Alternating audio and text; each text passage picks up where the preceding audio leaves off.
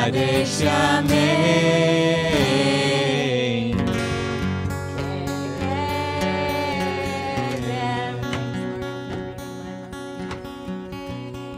Yasher Koach. Whew, we can take a seat. So every Shabbat service, we always have a couple rabbis hiding here. Um, in the community, and one of them came up to me uh, halfway through the service to say, you know, the teaching about the window, it's not just about spirituality and connecting to nature, it's actually also, and more importantly, about not getting complacent in your prayer inside and forgetting about what's going on out in the world. You know, oh, I'm so spiritual, I'm so connected, and then going out in the world and not seeing the injustice that's right in front of your face because you're so spiritual. God forbid. God forbid. And so actually, one of the most important parts of a spiritual practice is not only knowing what's going on out in the world, but doing something about it. Um, being connected to a justice tradition is as much a part of Judaism as everything that you all just saw and experienced. So um, I'm so happy this morning because we get to hear from a community member, Jenny Schaefer, who is actually running for office. Now, as a five oh one c three organization, we are not allowed to endorse candidates, but we can give them a platform to share about why, as a Jew and as a human and as part of this community, you are taking this really bold and powerful move, which is as much a spiritual action, I think, as it is a political choice. Um, so thank you, Jenny, for sharing um, for sharing this with us this morning. Come on up. Feel free to use that microphone and use that stand. And thank you to everybody from J C U A who's here this morning from the Jewish Council on Urban Affairs, whether you dive in here on a regular basis or are coming to grace us with your presence this morning. Um, it's so great to have you here and to be in partnership. Yes, thank you. Hey, I am Jenny Schaefer. I am a builder at Mishkan and also an awesome uh, leader of our awesome uh, local action team at Mishkan with uh, Jackie and Emily, who are also here.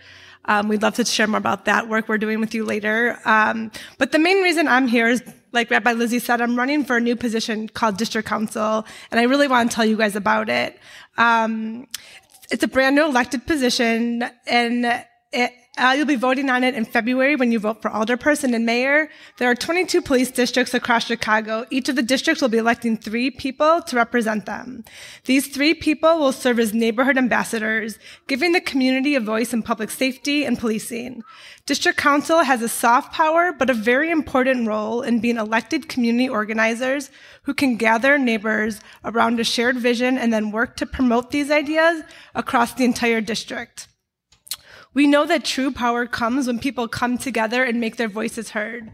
Your district council representatives can bring the community together alongside grassroots organizations like J C U A, like Lizzie said, a close partner of Mishkan's, and work to push elected officials to lift, to lift up alternatives to policing, like violence prevention and restorative justice, and to give community members more of a say over what police do in our neighborhoods.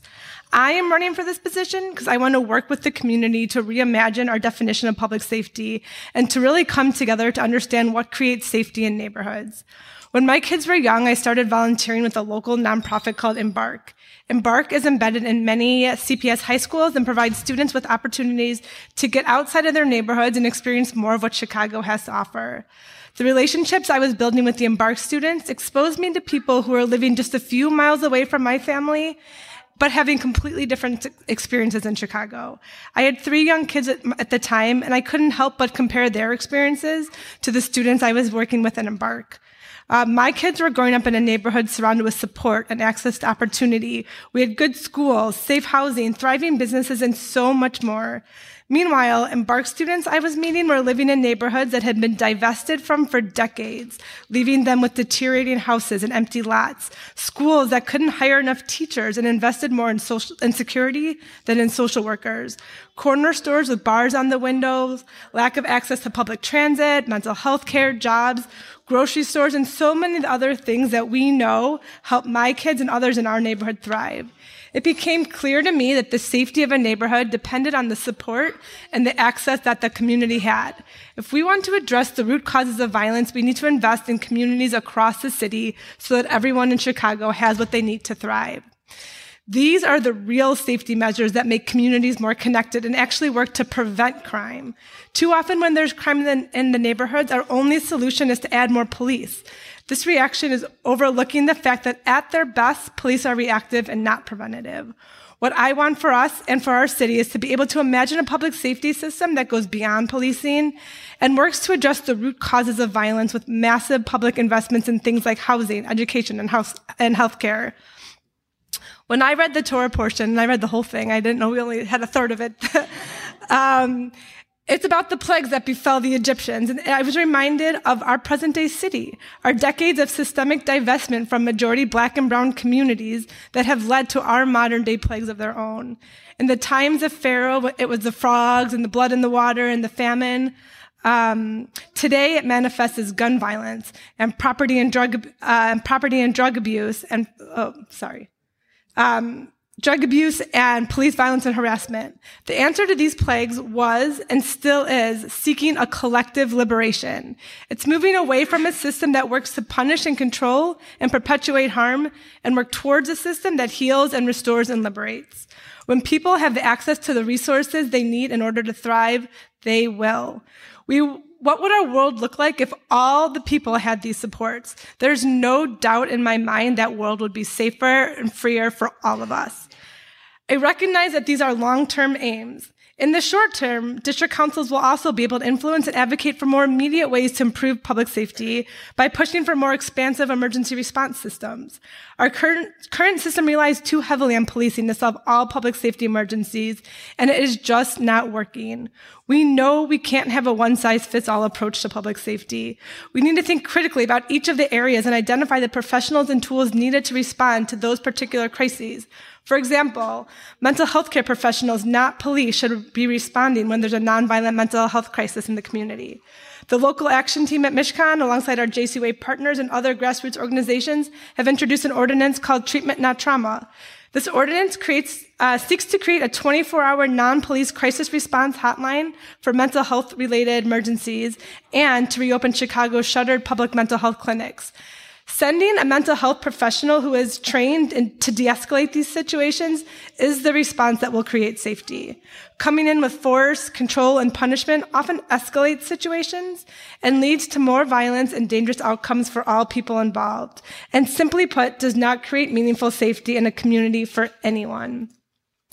District council members can work with grassroots organizations like J C U A, community groups like Mishkan's local action teams, and other engaged community members to organize around ordinances like Treatment Not Trauma and others that can move away from an over-reliance on policing and more towards a system that carefully examines and analyzes each area of public safety to ensure that our responses to these situations are individualized and create the most amount of safety in the neighborhoods. In addition to mental health responders, we should have things like, we should have data-driven tools and properly trained professionals responding to homelessness and drug-related calls. There are so many innovative solutions that work to expand our public safety system, and the public needs to know about them. District council members will be responsible for collecting these ideas from community organizations and bringing them to the table so that we can educate ourselves and educate uh, and advocate for the solutions that best suit our community. District council members will be able to organize the community to push towards our collective liberation. We can no longer choose a path that prioritizes one group's needs while harming another. Judaism teaches us that our liberation is tied to one another. Therefore, we simply cannot create safety for ourselves without bringing safety to the entire community. We know that these are the conditions that have created our modern-day plagues. Building walls around communities or hiring private security to protect us is not the answer. We have tried these things, and our And our plagues have multiplied. This is the equivalent of Pharaoh backing down on his promises of freedom. District council members can help the community move away from systems of punishment and harm and move towards a future that prioritizes growth and healing for all. It's important because we know that this is what creates meaningful safety in communities. Uh, district council members will collaborate with the community to uplift the vision that creates meaningful safety for everyone. Um, we would love to talk to you more about some of the ordinances that we are most excited about. Um, this feels like a very hopeful time in our city because there are so many amazing things and activists and community organizations that are doing what they can to build genuine safety in the community, and people need to know about them. Um, as Rabbi Leslie said, there are a bunch of people from J C U A here. Um, Anna Rubin is also running in the twentieth district. Stand up and wave so that people know if they want want to come talk to you or have questions. Love it. Emily, love's over there too. um, so thank you very much for listening to me, and please vote in February.